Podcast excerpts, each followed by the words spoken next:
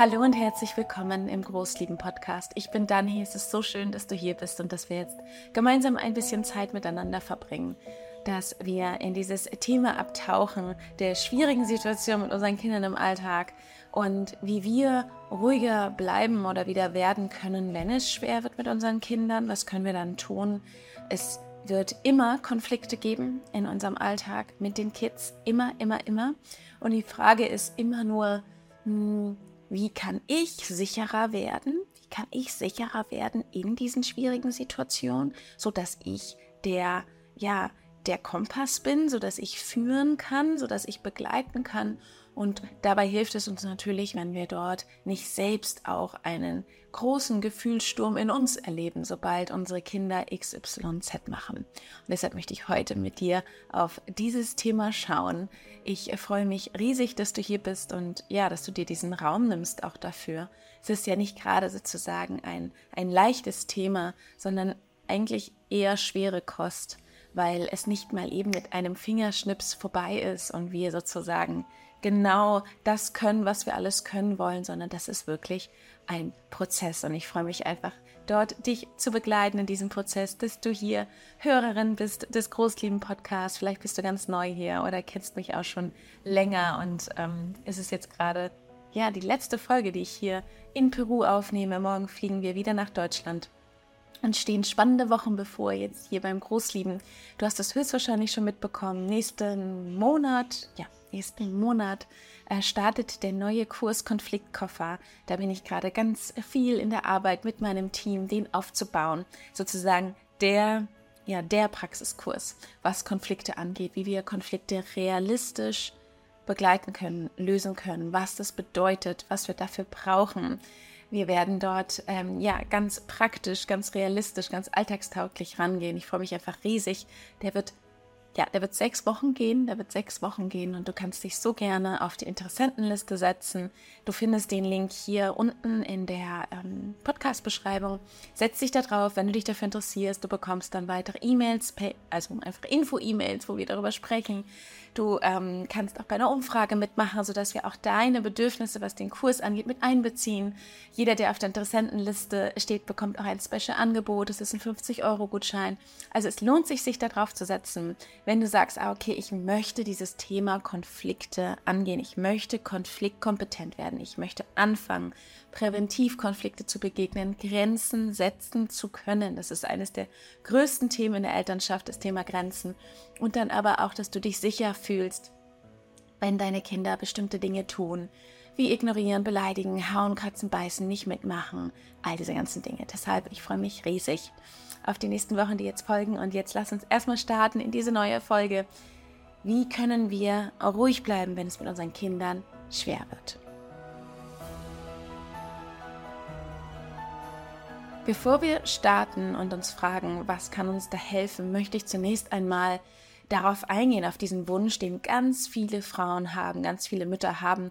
Wir haben eine ganz große Umfrage gestartet und da kam das wirklich ganz klar raus, dieses Ich möchte ruhig und gelassen bleiben in schwierigen Situationen mit meinen Kindern.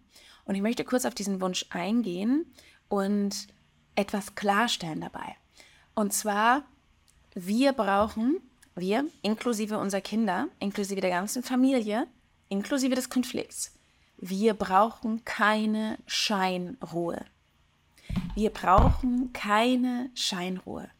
Das bedeutet, es ist nicht einfach nur wichtig, dass du äußerlich irgendwie versuchst, ruhig zu bleiben, irgendwie versuchst, nicht zu schreien und nicht zu drohen und irgendwie versuchst, es richtig zu sagen, was du zu sagen hast in einer schwierigen Situation und es alles sozusagen in dir hältst, aber in dir sieht es ganz schön ja, schwierig aus, wie so ein Sturm, der in dir tobt und du versuchst einfach nur nach außen hin es irgendwie hinzubekommen.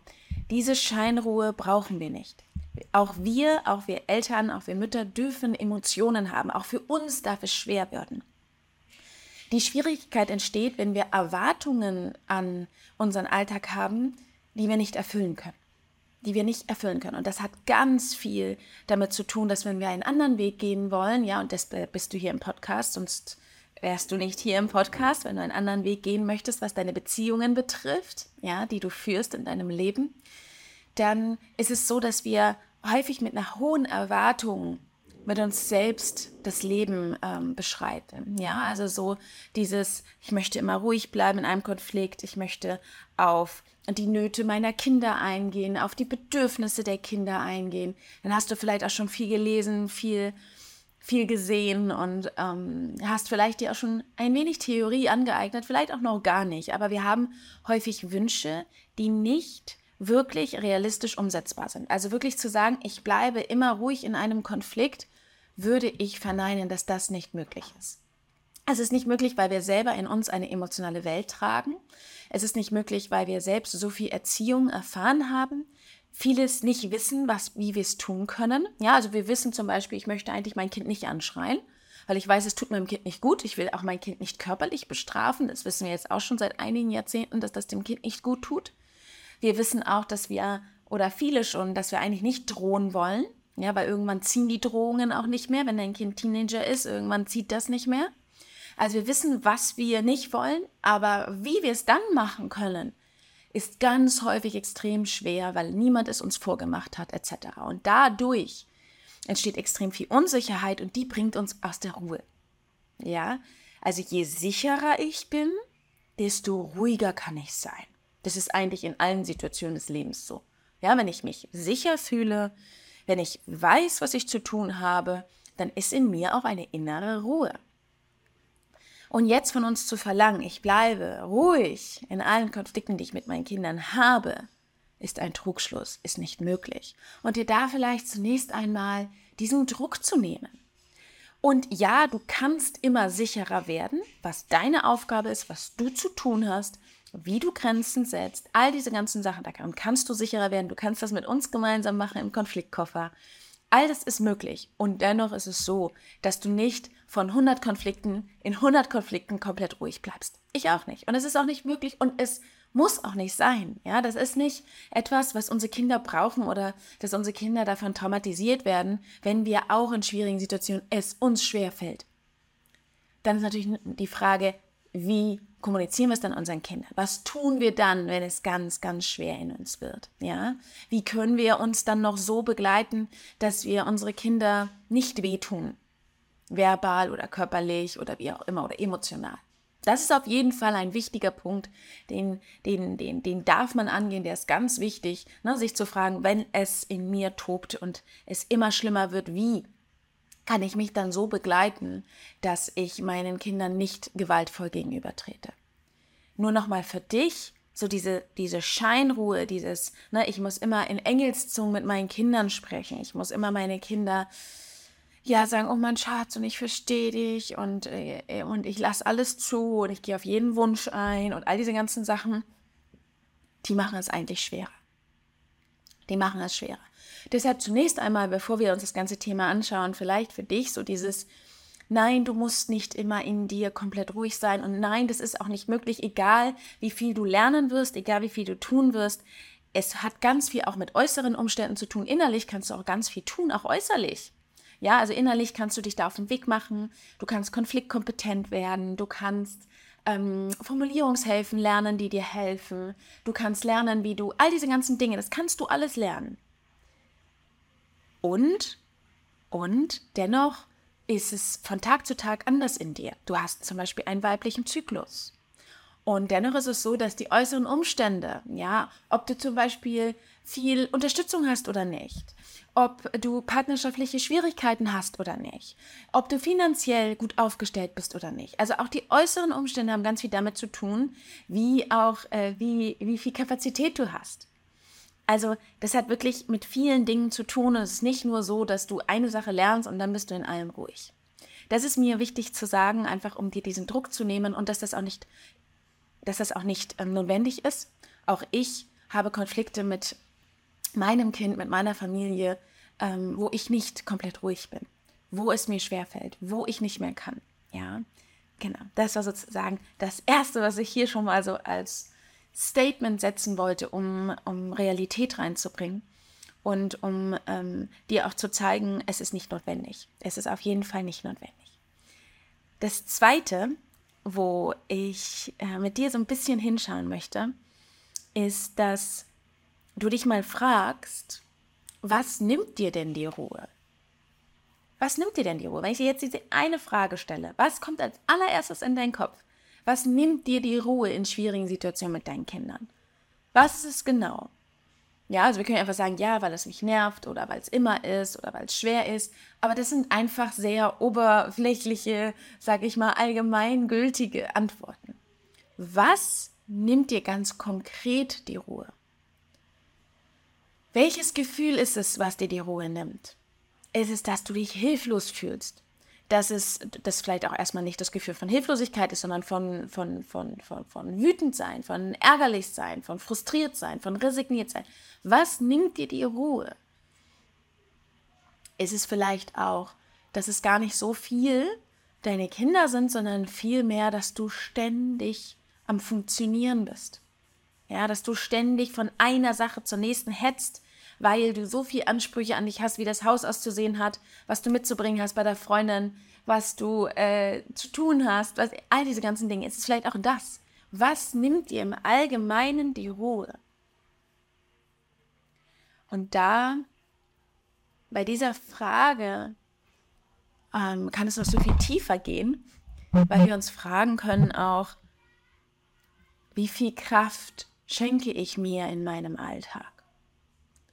Wann tue ich Dinge, die für mich möglich sind, die mir Kraft schenken?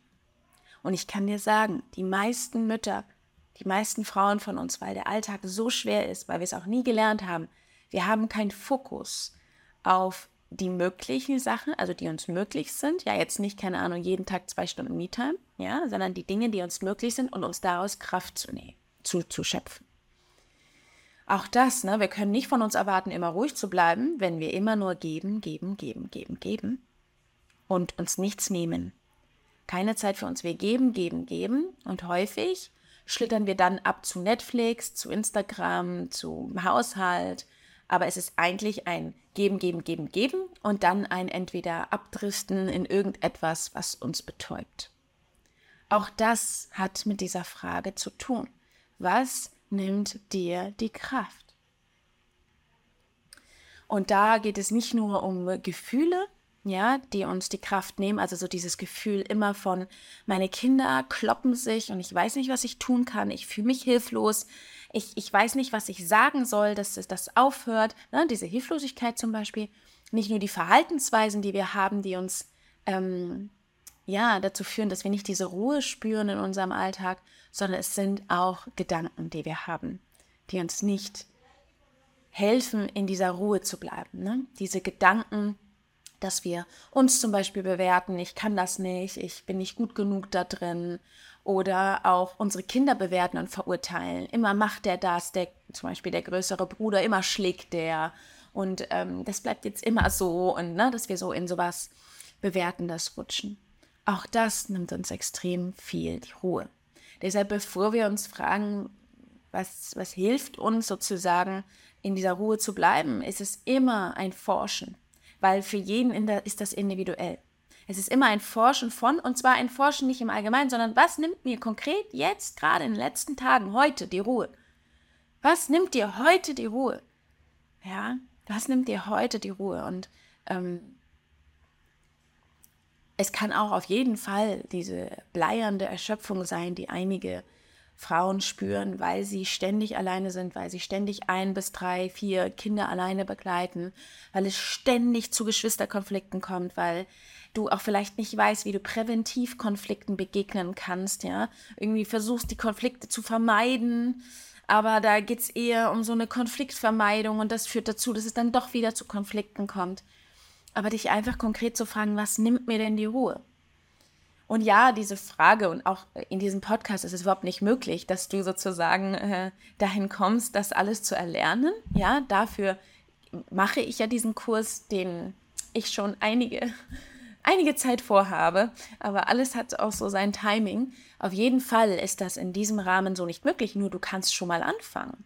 Du kannst schon mal anfangen und dich fragen, was nimmt mir denn die Ruhe? Was ist es denn konkret? Weil dann kannst du nämlich auch auf deine Nöte eingehen. Und ähm, die dritte Sache, die ich hier jetzt noch in dieser, in dieser Folge mit dir ähm, oder mit dir teilen möchte, ist, dass ich kurz auf das Thema Grenzen eingehe. Und was uns ganz häufig die Kraft nimmt, ist, dass wir zu spät Grenzen kommunizieren und dann halten, beziehungsweise erst dann, wenn es richtig schlimm wird und wir dann eigentlich Grenzen setzen, aber häufig sehr gewaltvoll. Ja, es ist, es ist, es hat, es ist eine ganz typische Verhaltensweise, dass wir erst ganz viel versuchen und machen und tun, aber wir setzen zum Beispiel keinen Rahmen. Wir geben den Kindern häufig keine Orientierung, setzen kein Setting. Ich nenne das Setting setzen, ja, in einem, in, im Alltag allgemein. Sondern wir ähm, wursteln so uns durch den Alltag. Wir ähm, versuchen auf unsere Kinder einzugehen, einfach weil wir wissen, dass das wichtig ist. Wir versuchen, und das ist halt auch noch so eine Frage, ich habe drei Kinder, wie soll ich alle Bedürfnisse erfüllen? Ne? Auch nicht in keinster Weise immer möglich. Ähm, und die, die Schwierigkeit bei diesem Thema Grenzen setzen ist, dass häufig erst Grenzen gesetzt werden von uns, wenn es eigentlich schon zu spät ist. Wenn wir eigentlich schon nicht mehr können. Und Grenzen setzen, also dass du führst, ja, dass du deine Kinder begleitest und leitest, gerade in schwierigen Situationen, ist sozusagen eine wirkliche Prävention von, dass du komplett aus der Ruhe rauskommst.